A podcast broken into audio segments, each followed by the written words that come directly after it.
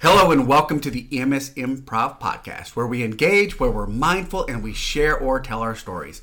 I'm Eric Chase. We are powered by GEMS. Today's guest, ladies and gentlemen, is a fantastic human. I have known him for 10 years, run calls with him in the city of Oklahoma City. He's been always an unparalleled professional, uh, seeks collaboration, wisdom, knowledge. And the story we're going to talk about today is going to be talking about redemption, resilience, and mental health. My guest today is Lieutenant Danny Brown with the Oklahoma City, Oklahoma Fire Department. He's a paramedic, firefighter. And I'd just like to have you say hi, Lieutenant. Hello.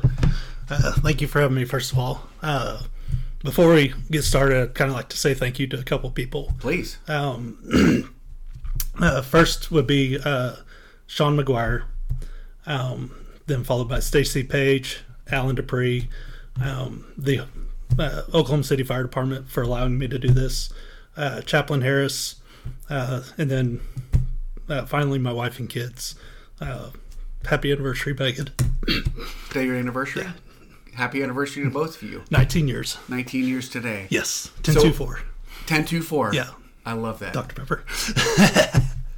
So, with that being said, uh, how how you've come full circle, and, and the story, ladies and gentlemen, we're going to uh, we've met a couple times in person. We obviously have run calls together, and how did we meet from your perspective in relation to the podcast? I, I remember sitting in the ambulance talking with you one time, and I don't remember the story, but I remember there was something to do with mental health, and you were very open about it.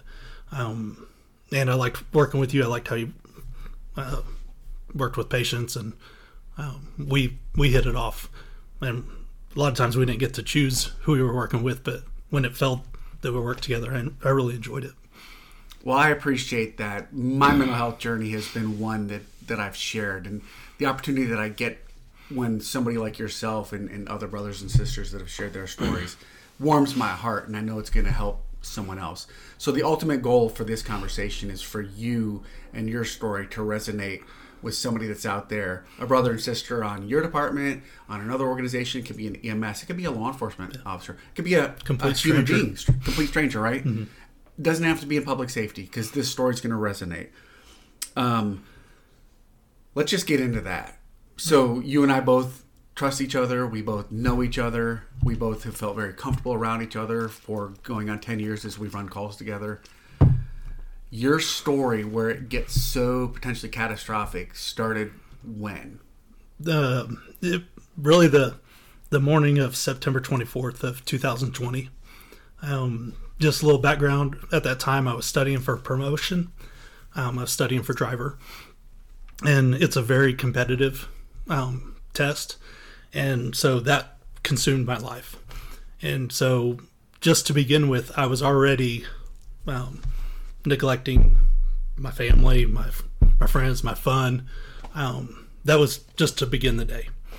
And so even um, before I got this call, um, I was outside uh, getting my study material out of my car And you're at the station. at this fire station. Yes. Yeah. And so I'm getting my study material, and I, I hear a loud noise. Um, I think it's something on interstate, like one of those trash trucks and the trailer bounces. Um, that's what I thought it was. Um, didn't really think that much of it. Very quickly afterwards, we get a 911 call. Um, quickly find out that it was a home explosion. Um, and as we go to the call, um, it's for us it was a further call than normal, so was, we had a longer travel time. Um, but ultimately, when we got there, um, we had I was the paramedic on on the engine. Um, the one brush bumper, brush bumper four, was there first. Um, he had started already doing CPR on a patient. Um, we, um, she became my patient. Um, we started our process, um, and probably within two minutes, um, about the time EMSA got there, um, we realized that it was um, uh, that it was we were not going to continue CPR. Um, Her injuries were just so extreme that Correct. it was not going to be. It was going to be futile. yeah, and it, I don't want to describe the injuries, um, but yes, it was uh, it was obvious to everyone there. Um, and one thing I do on calls like that is I ask every uh, every EMT, uh, paramedic, firefighter, whoever, uh, if we all agree, um, and every one of us did. Uh, so we went went from there. Um, there were four people in the home when it happened. Um, so it was the the father, the wife, the son, and the daughter. The daughter's the one who uh, is deceased, and I end up um, going into the with the hospital with the with the father. Um, I was there to assist EMSA. Um, they didn't need any help, um, but I was there in case they did. Um, so then, so we get to the hospital. We drop the patient off. Uh, Baptist is taking care of him at that time typically, you're aware of this, at the end of one of those calls, it just naturally happens. You go to the ambulance, you're restocking, and you talk about the call. Now, it's a informal debriefing, but it's it's more casual than that. I mean, uh, and while I was talking about this and uh, having those conversations, one of my firefighter friends from a uh, from the same station I'm at, he's on a different shift. Um, he was working exchange for someone. He approached me and goes, "Hey man, did you hear about Dennis?" Like, "Dennis who?" I mean, I just wasn't thinking. Um, he goes, uh, "Dennis Page. He died." And at that moment, it was just bam, like my world changed. Uh, and I, I would have done the same thing for that guy. I have no ill feelings for him telling me this because I love that guy completely. Uh, but it was that moment I was just like my focus changed. Um, everything became foggy. Uh, confidence changed. We went back to the fire station. We had our more formal debriefings, and I expressed myself there. And uh, people that were in charge of it were like, took me to the side. Hey, man, I think you might could benefit from some therapy. And And this was immediately following the incident, like hours later, within hours. Yeah. Okay. And and for the people, I just want to kind of give a perspective. Basically, a critical incident stress management kind of debrief, where those of you that were running that initial call, had it been just the initial call, yeah, go ahead. and uh, I didn't say this. Dennis Page was. Um, I was at station two. He was he was stationed at station twenty two, just a couple miles down the road. Uh, we go to fires together. We train together. I'm. He, I considered him a friend. Um, I'd been to his house, to his ranch. Uh, he taught my son how to lasso. Um, my son didn't catch on, but he gave it a good try. More than brothers on the department. Correct. Uh, Yeah, a greater level of yeah. relationship. but at the same time, there's at least a hundred other firefighters that had a better connection with him. I had a great one, but others had it even better than that. This guy was awesome, um, and so it was just one of those that, I mean, Superman can't die, Yeah. and that's what happened. Um, and so that there was that point that was just like, uh, like it, during the debriefing we talked about it, and uh, but it was like everything changed. I went that night. I mean, I was still at the station. I couldn't sleep.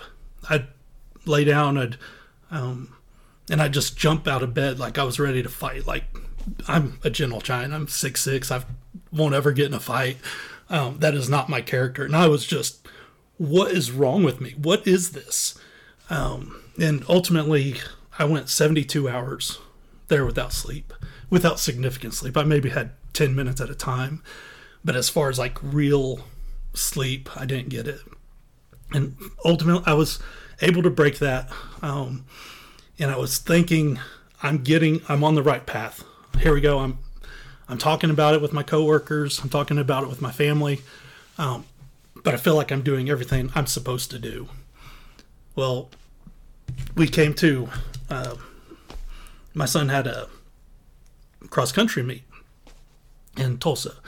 Well, just cross country is hot. I wanted to give him a Gatorade for afterwards. So this story you're getting ready to say, what was the time frame from the explosion to the news about Dennis's death to this story you're going to tell us? Seven days. So in seven days, this Yeah. is all happening In three days without sleep. Her- without And so there's any kind of significant sleep. Correct. So very little rest in seven days and 72 hours with effectively no sleep. Okay, just I want to kind of bring us Yeah. back for the listener for a time frame perspective. So thank you, I appreciate that. uh, so on October 1st, um, we were stopping in between here in Tulsa. There's one gas station with a McDonald's. Uh, we just happened to stop there. And as we're approaching, there's a lady who's just distraught. She's having a bad day. I don't know what's going on. I notice it. I'm not going to get in her business, but I notice it. Uh, we take a couple more steps, and there's a six year old in cardiac arrest on the ground, basically on the driveway of McDonald's. Uh, I was like, all right, I guess just, you know, you go to work. Uh, someone was doing CPR, um, so I ran inside to get an AED. Um, someone had called 911. I went to the gas station, asked for an AED. They didn't have one. They knew immediately they didn't have one. Went to McDonald's, asked them, and it was it was very disheartening. I asked them, "Where's your AED?" What's an AED? And it was just like, "Oh, you don't know how bad I want that." You know, for you to ha- say it's right here. Ultimately, they didn't have one. So I went back out, and um, the guy's still doing CPR. He, he's doing a great job. Um, basically, all I can do is do a rhythm check, feel for a pulse, and she didn't have one. Um, this uh, child was a um, had some childhood trauma, um, and she was in the custody of the state. She was six years old, but still had a diaper on, still had a feeding tube. Um, you could tell by her mouth that um, she probably didn't talk. She probably didn't have the type of lifestyle that a six-year-old should have. Um, and so I, EMS came. They took took the kid, and we went on to the track meet. And well, for me, I thought this isn't right. So I'm gonna um, I'm gonna do something for that kid. Like I'm gonna make this kid's life means something. So like in honor of Yeah. her. And honestly, if it would have been in a uh, closed room, there's a chance we wouldn't have transported this child just because of her conditions. And so, um, but so I'm wanting to do something to make this kid's life mean something. So I approached McDonald's about a week later, um, tell them the story about what happened, and um, well, sorry, let, let me go back one second. So once this happened, once this full arrest happened, it was like the, uh, hearing about Dennis Page again. 72 hours without sleep, nightmares, um, just the worst environment you can think of um, for, for mental health or peace of mind. Uh, so I'm doing all this, and my way of thinking about it is I'm going to do something for this kid that's going to bring me relief. Um, so I approached McDonald's to get an AED in their uh, in their restaurant. The I think regional manager or whatever talked to me about it, and at the end of our probably hour conversation, I asked, "In a month from now, when I come in your store, will there be an AED on the wall?" She goes, "No." And I just my heart was broke, like I failed, like over and over on this whole journey. It was like I would repeatedly fail, fail, fail. Like no one knew this. Look, my wife didn't know it. Coworkers didn't know it. They never, they didn't experience what I was experiencing. But every night, it would be the same thing. That I feel like it would fail. And I'll go into that a little bit more here in a second. Uh, but so they they said McDonald's said they wouldn't get an AED. So I take it upon myself to boycott McDonald's. I don't make a big stink about it. I make do a little Facebook post about it, but not anything real big. What that did to me though is now this driving home from work, driving to work in a good mood, I drive by McDonald's. It puts me there. puts me there over and over and over. And there'd be times I'd be driving with my wife, having a good conversation, and she'd be like, What happened? Like, did I say something? what what changed? And I didn't even pick up on it then. But it was we drive by McDonald's and I would go back mentally to failing. And so it would just be that. And so ultimately after a while, uh, well, I'll tell you the date on uh, February 10th of 22. So that year and four months after the explosion, a um, couple weeks before that, I uh, finally said to my wife that I needed help, uh, and she was awesome. She didn't push me. She just uh, she helped me. Uh, she encouraged me. I kept occasionally asking, "Have you called? Have you called?" Um, no, no. Okay, okay. Is there anything I can do? She was awesome. She did. She did it perfect. Good job. but the so ultimately, I I ended up going to therapy uh, on February tenth. That's your first day of therapy. First day of therapy. Um, that's when I met with Alan Dupree, uh, and fantastic meeting with him. Very, we hit it off immediately. And one thing he described about what kind of what happened for me is we go through this. Uh, anytime you go through an experience, like last night you had dinner. No, a second ago you weren't thinking about it, but you can recall what you had for dinner because you thought about it, you processed it, you put it in a file filing cabinet or your filing cabinet or brain, put it away, closed the door, and moved on. But it's there if you need it. Well, what happened on my situation was I heard I ran the explosion. I'm processing all this stuff, trying to put it in the file to put it away in the filing cabinet. And then that's when I heard about Dennis. And it was as if when I put it in the filing cabinet, it got jammed. So may I ask a clarifying point and also yes. bring bring some attention to the listeners? You have a traumatic event where there's a, a death, a catastrophic event for mm-hmm. a family that we also bear witness to and are participating in. There's a failure because of our inability to save a life. Mm-hmm. Number one failure. And we as first responders and public safety members, people in the medical field, healthcare in general, we feel this mm-hmm. quite often so what I'm hearing that you and uh, Mr. Dupree are talking about is you're preparing at the hospital with your informal debriefing on the ambulance mm-hmm. to kind of file away this tragedy and prepare your mindset for the next whatever it's going to be. Mm-hmm. And even preparing yourself for the CISM back at the station, which mm-hmm. you know there was going to be. Yeah you right on top of that get the catastrophic news that Dennis has died. Mm-hmm.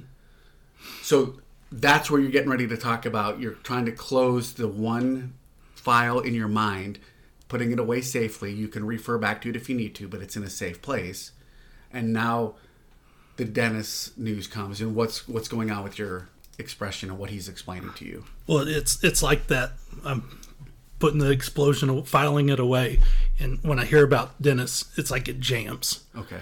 And it jams, and then obviously, I'm this is an analogy, but I'm trying, and it's the only way I know to describe it, where it feels like I can't shut it. And the only thing that I see different about it is every, every single day when I'd wake up in the morning, I'd wake up and be like, all right, today's going to be a good day. And it was like I was trying to restore uh, make, oil the filing cabinet, make it perfect. This thing's gonna sl- it's gonna close today, and it won it. And it just, no matter what I did, no matter how hard I prayed, no matter how good of a person I was, no matter if I worked out, ate right, did everything I was supposed to do, I could not close this. And by the end of the night, I was a failure. In my mind, I was a failure. And then the next day, I would wake up and I would just be so mad that I would mentally beat the crud out of this filing cabinet. I am going to just force it to go and just destroy it, beat it, beat it, beat it, beat it. And it would not close. I just couldn't get it. And by the end of the day, I felt like a failure. Next morning, I would try to restore it, get it back exactly how it should be. And it was just the cycle. And I don't, I know that uh, Megan, my wife, she could tell something was up. Um, but to not know the battle that was going on in my mind. So that battle, and and even your fellow firefighters, when you had that CISM debrief, which was a month, one year and four months prior to the first day you went to counseling, you have felt like a failure in your own words for one year and four months. and and I had uh, the worst. That wasn't the worst. The worst were the nightmares. Uh, Okay. And uh, the worst, and I- I had about three reoccurring nightmares. Thank goodness I can only remember one of them. That's a blessing. Uh, but the one that I do remember, it was we've got a swimming pool in our backyard, and my son and I were swimming in the pool uh, in the deep end. He goes to dunk me, just horse playing around. I panic, and in the panic of getting up, I pull him underwater, killing him to get out. To wake up at midnight, eleven o'clock, two o'clock in the morning from that. It that is not a safe place. I cannot go back there, and to and that was a year and a half or a year and four months of that garbage. Um, to go through that and nobody knew it. I mean, my wife would find me in the living room or something watching TV at three in the morning, but and I'd tell her, but and like I said, she was awesome, but she doesn't understand that part of uh, where we come from. Uh, being in EMS and the the build up and the uh, and so ultimately, like I was I was talking to her. She was at a dance convention in Texas uh, with my daughter, and I was in the hot tub, had a couple drinks. I wasn't drunk, but I was had a couple drinks, so I was probably a little more honest than than I normally would be. And uh, she asked me, she goes, "Are you okay?" And I just blurted out, "I think I need help." And immediately, I was like, I was disappointed in myself that I couldn't keep that a secret anymore. That I was like, it, I let it out and uh, a couple couple weeks months go by and finally i i end up calling the eap number for oklahoma city. And i get a hold of a dispatcher there and they they lined me up with uh, they originally told me that i'd be lined up with someone in yukon. That's where i live. But the um, i told them i don't know why i even said this. I said before we do that, I'd kind of like to be lined up with someone who's seen a dead body. I don't know why that was my criteria, uh, but all I could picture was talking to some sweet old lady and trying to dump all this trauma onto her, just not being a good fit. And he recommended that I go see a guy in Norman, uh, and that was Alan Dupree. And so I ended up going to visit with him. We hit it off. We uh, we have our get to know each other time, and it, it was very uh, to the point. I've got my wife and kids. I love them. Got uh, this. This is fine, but over here, this is not. This is not okay at all. Um, and it got so bad that um, I had actually started looking for another job. Um, and if you knew how hard I tried to get on at the fire department, that you, that would speak volumes. Um, I'm I was never suicidal. I was never homicidal. Any any of that stuff. But I knew something had to change. So may I ask a question? Sure. Thank you. First of all, I want to thank you, thank you for your radical transparency and vulnerability. I know that your hope and my hope and the hope through fire engineering and GEMS and Oklahoma City Fire Department, and the Emergency Emergency Medical Services Authority in Oklahoma City, is it with one of us, brothers or sisters, whatever we call ourselves, here's this story the multitude of traumas that you've accumulated and finally gets to the point where they're not upset with themselves for you, you said i wouldn't you were upset because you couldn't keep that a secret anymore. Hmm. Because of the moniker that we wear the uniform that we put on the inauthenticity that we are excuse me in order to be strong tough without burden to not adversely affect other people and it, fi- it finds out through the story you're sharing with me is that you were affecting everyone that you interacted with And then did that continue to build on to the the moniker of failure that you put on yourself? Oh, absolutely. Okay. Uh, my my confidence was shot. Um, it was my my highs were low. Like I I would uh, protect myself from from being vulnerable. Shielding yourself from vulnerability. Yeah, e- everything uh, everything was gray. Uh, everything was. Um, and what's weird is at this moment I didn't realize it, which just sounds weird because it, looking back it was so obvious. Uh, but right now, if I was to tell you what I thought things looked like, it'd be like a 1980s TV set, like probably color, but not very good, um, not very dynamic action. Um, but when um, so I, let me go back to the the therapy side. So when I met with Alan, we he ultimately started did uh, EMDR. Are you you're familiar with that? Very much so. Uh, and he told me he goes, "We're going to do this. I, I think it will really help you." And he asked if I was okay with it. I was like, "Absolutely, I'm here to get fixed." Yes. and he told me to think uh, to th- think of those uh, those two girls, and he said, "I don't care uh, which one it is. I just want you to think of them." And he starts doing this, um, waving his hand back and forth, and I was supposed to watch it with my eyes, not my head. And I don't know if this was on purpose or if this was just how my trauma was on top of each other, they're just compiled. I couldn't think of one. I'd think of one, then I'd think of the other, then I'd think about how mad the media made me um, because of the exposure to the explosion and just how everything went. Um, it was just pinballing, pinballing. And finally, by the end of it, he, he stops and he goes, I want you to take a deep belly breath uh, and let it out. And I want you to say the words, let go. And when I did, I let go. And it was like, I described it to him immediately like this. It was like there was a gremlin with claws in my chest, just being ripped out up through my chest. Like, what is going on here? Ugh. And that was about the end of that sensation. He we did it one more time and it was absolutely nothing. Um, and we finished our meeting and uh, went on went on our way. Well, I went outside and it was like I said, I was watching a 80s TV set. It was like HD, boom, and I hear the birds chirping. I'm like, oh, birds are chirping. It smells good out here. What have I been missing? Like just immediately, woof. Like it was wide open to this whole experience of why did I wait? I waited. I tortured myself for a year and four months thinking I was strong. And it took going to therapy, one hour conversation with a stranger who I love now, by the way, that uh, just completely changed my life, my perspective, my outlook. Uh, I'm happy about the fire department again. Like I'm sleeping. The nightmares have gone away, thank God. Uh, but it's just, it was awesome.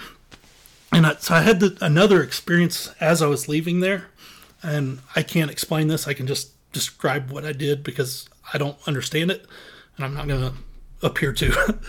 but as I was leaving, um, just got my car and I start driving off. There's a another car there with a kid in the back seat. Kid's roughly uh, four to six years old. I really can't tell. I couldn't even tell if it's a boy or a girl. But it, this kid looked like no other kid that I've ever seen. Um, the kid was pale, but not sick pale, like pure pale. Um, had like crystal, just beautiful hair. Um, and when I was driving by, this kid stuck from here down, is from uh, chest, chest, belly button down, uh, out of the window, and just gave me the biggest wave, like I was the most important person on earth. Just like I've never had experienced that. That's never happened that a kid acknowledges a complete stranger that much at that time. Uh, that I just went through that such a such a big event, and of course I wave and I drive on, and, and then I hear um, I hear a girl's voice uh, that came uh, from the back seat as if there was someone sitting there, and the voice said, it's okay to let go. And immediately I thought of that. I was like, first of all, I looked, uh, and I was like, I put a question mark in there. It's okay to let go. Then it was like, nope, it's okay to let go. Like it was like I'm not an English person, but it was like exclamation points and stuff in there, and it was like, it's okay, it's okay, it's okay to let go. Like you have permission, it's okay. And uh, I listened to uh, Air One, it's a Christian radio station all the time. But the next four songs were dialed up for me. Uh, it, I, I had to pull over. I was driving home. I had to pull over. I was uh, had an emotional moment there, and uh, had to collect myself before I could safely drive home. But it was, it's okay to let go. Such simple words, but it took me a year and four months to figure it out. And the only reason I'm here, well, the reason I'm here, because listeners don't know this, is I wanted to share my story with my friends uh, in EMS, my fire friends, and my uh, EMS friends, and that's why I called or texted you, and uh, I still have that little screenshot because it was, hey, uh, you do something to do with mental health and EMS, don't you? Mm-hmm. Yep. It's like I'd like to tell you my therapy story. Okay. Do you want to do a podcast? Whoa. no. but but I, I, thought about it and prayed. I man, it was probably six months or so. Oh, uh, since we first had that conversation, yeah. I'd say at least six months. and I finally at five o'clock in the morning, one morning at shift, I, had the courage enough to say yes, and so I sent you the message at that time. I was like, "All right, I'm, I can not cower down now." And so. and uh, to hear that, the the amazing thing for me that I've observed in you is the desire to get everybody involved for an affirmation of the story to be told mm-hmm. from the father to the department to the chaplaincy corps uh, to the chiefs um, from your wife mm-hmm. you know? That's the thoughtful person that I've known you always to have been. And for you this is a massive win. And my hope is is that you're going to continue to give yourself permission every time we suffer or participate or observe trauma to give yourself permission that it's okay to let it go hmm. to feel and deal and go through with it and have yet empathy for yourself and have empathy plus action i want you to be compassionate and for the listeners out there have compassion for yourselves as well i know many of us have felt like failures in the past and yours was an illuminating one opportunity where you did two EMDRs in the same session, and the one was immediately transformational for you. Mm-hmm. We know that for brothers and sisters and men and women out there in in all fields, from veterans to healthcare to fire to EMS to public safety to law enforcement, that may not be the walk for you. The one fortunate thing that you weren't dealing with was drug and alcohol addiction simultaneously where we're having to do multiple layers of, mm-hmm. of care and therapy right mm-hmm. and so for each person uh, therapy and counseling i would say is a must i go to therapy my first counselor here that was transformative for me is kathy wakinney um, she works with a lot of uh, organizations within the city of oklahoma city and one the police department she cares about people being cared for and giving themselves permission to feel. And so, not everybody's going to get it first go. Not everybody's going to be successful, period, in the way that you are. One thing that I noticed, because I, I ended up meeting with the therapist again, half part of it just to tell him the rest of what happened. Um, but while I was sitting there, we were at home uh, Zach and I, like I said, I had boycotted McDonald's. I was not going to go to McDonald's ever again in my life. Um, I realized the only person this was hurting was me. That all it was doing was I was being reminded of this, this hatred, this anger, this frustration, every time I see those golden arches, which you can see them from a mile away. Uh, and so what it was Zach and I were at home one day, and I uh, just out of the blue, I was like, "All right, uh, get in the car. We're gonna go get milkshakes." And in Yukon, Braum's and McDonald's are right next to each other. And we start driving. He goes, "Oh, we're going to Braum's." I was like, "Nope." And he he looked at me like, "We're going to McDonald's." like, uh, oh. I was like, "Yeah, we're going to McDonald's. I'm going to choose happiness. Like, I'm not going to let that that win."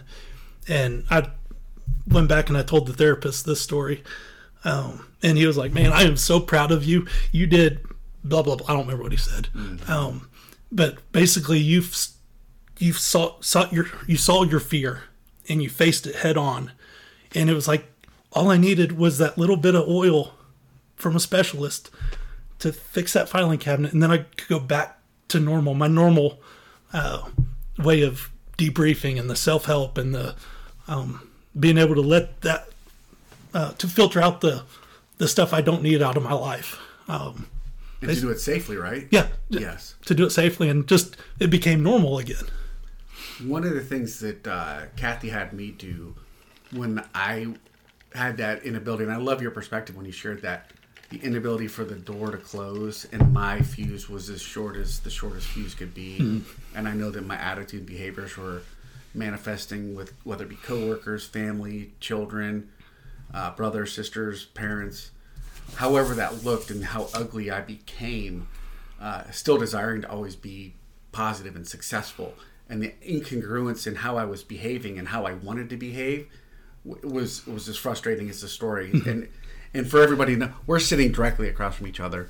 This is uh, uh, absolutely live uh, recording uh, in person, uh, as opposed to just Zoom, which are also very powerful. The reason I want to say that is Kathy had me do this thing where, and I'm not giving advice, and I don't want you to do this if it's not safe and if you haven't consulted with your clinician, your therapist. Kathy had me take one of these things and, and identify it and accept it and honor it, even if it was an uncomfortable, ugly, horrible trauma that maybe I witnessed or suffered. And that I now safely have put it away behind lock and key in a filing cabinet in my mind, in my mm-hmm. headspace. That if I need to go to that, I can get it. Mm-hmm. And yet now I have a level of control over it. And I have confronted that fear. I've confronted that history, that passed that gave visceral responses. And now I can share with it in my experiences like you're doing. Hmm. And that's ultimately what I believe the relationship that a therapist or a counselor is going to have with the person that they have in front is to get that person to make those steps that you've done.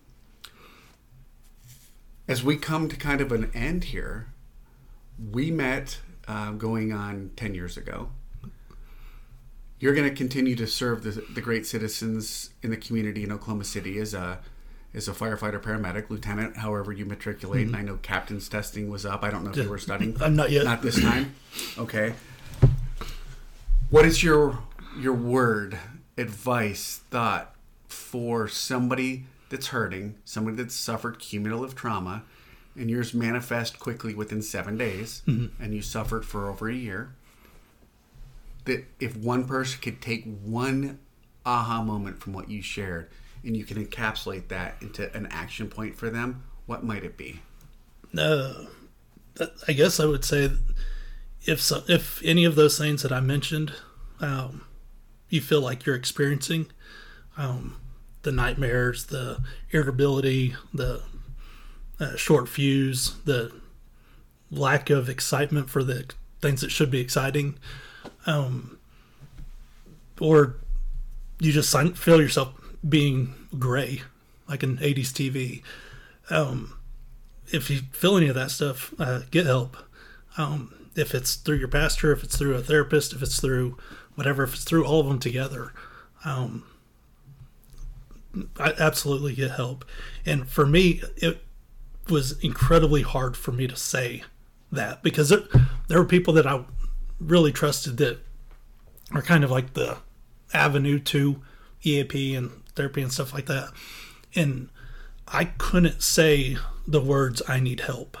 Like it for whatever reason that um, I just I wouldn't say it. Um, and I actually had a friend um, before I even when I first started in EMS. Um, they told me that um, I know that you're going to see a lot of bad things, and if you ever need to, if you ever need to talk about it or whatever, and you can't say it, um, just text me or call me and say we need to go fishing. I'll know what it means. Uh, and I'd like to extend that out to anyone who knows me that if um, that if you're having a hard time and you just need someone to walk you through it um, to get you in contact with the right people.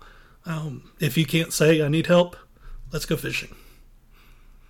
And i'll know exactly what it beats. if you want to go fishing let and not talk about uh, mental health let me know too. I love to fish. So, what a great invitation to people uh, that you, that know you, and I want to, in in way of your invitation, uh, compound that in in a good way. Danny knows how to get in touch with me. If Danny doesn't have the resource, or the bandwidth, or the time, and we're gonna make the time, people. We're gonna find the time, and at the same time, we we, we have lives. He can reach out to me, and I can get help. We can we can find resources hmm. through our network of humans and good people and in this city, in this state, across this country, we can get you the help that you need. And that doesn't mean that you're a failure. And that and, and honestly I'm gonna tell you that in that radical transparency and vulnerability, when you can finally admit that that secret needs to be out, even with people that you've trusted, you're going to save other lives in the process. And we're talking about emotionally, spiritually, and physically hmm. lives are going to be saved. in relationships and Yeah. all sorts of other stuff So, so many good things are going to come. Ladies and gentlemen, this is and has been the EMS Improv Podcast where we've engaged, where we've been mindful. Danny's shared a beautiful, heart wrenching, resilient story. And on his anniversary, no less, that he's taking time and he talked about relationships, was the last thing that came out of his mouth. Relationships matter. I'm going to ask you a favor, brother. Say yes to you because if we can't take care of you and you choose to continue to take care of you, we're going to be better for our wives, our kids, our coworkers, our Yep. grandchildren. absolutely so we are powered by gems. I'm glad to know you, and I'd like to give you the last couple moments if you have anything to share. just only love Love people. All right, brother. Thank you very much for taking this time.